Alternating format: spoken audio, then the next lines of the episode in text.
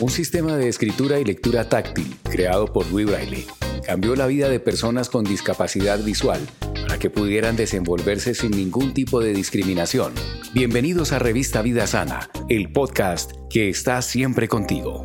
El sistema de lenguaje braille es el principal medio de comunicación que una persona como yo, Luisa, que tiene discapacidad visual profunda, usa para escribir y leer textos.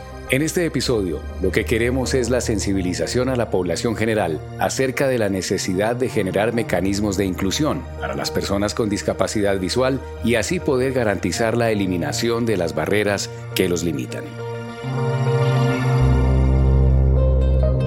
La ceguera es una discapacidad prevenible. Los casos referidos como evitables se hubieran podido prevenir, indagando un poco más sobre las dificultades experimentadas por los pacientes en el desarrollo de sus actividades diarias.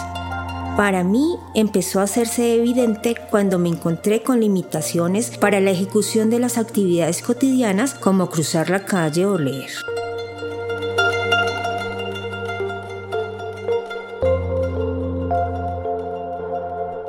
Es importante saber que hay dos tipos fundamentales de limitación visual, la ceguera y la disminución visual.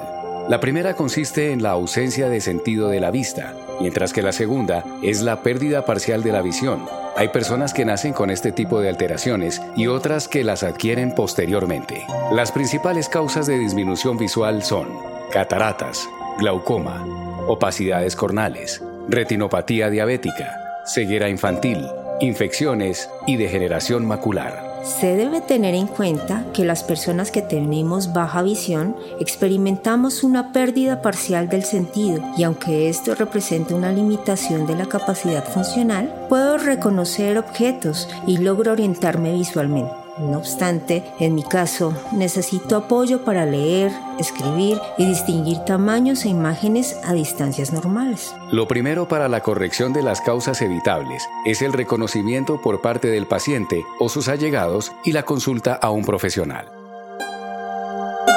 Cuando se completó la evaluación de mi caso, se elaboró un plan de rehabilitación integral. Este consiste en un tratamiento multiprofesional y provisión de ayudas ópticas y no ópticas que permiten adquirir fortalecer la autonomía personal y la integración social. Es importante mencionar que el sistema de seguridad social en salud vigente en nuestro país contempla la provisión de todos los servicios requeridos para el proceso de evaluación y rehabilitación a personas con baja visión y personas con ceguera.